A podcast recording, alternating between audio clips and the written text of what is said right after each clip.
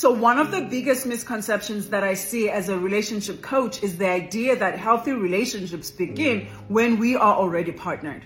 What I can tell you is that healthy relationships begin with ourselves, when we cultivate a relationship that is loving and compassionate towards ourselves, when we can develop radical self-love, when we can build our confidence, when we can pour into ourselves, so that when we do become partnered, we do not place that burden on our partners to create a safe environment for us.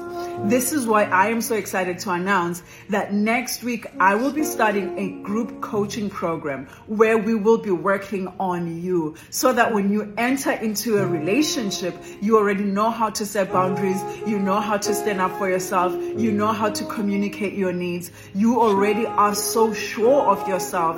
And if you are interested, you can sign up today. Shortcast Club.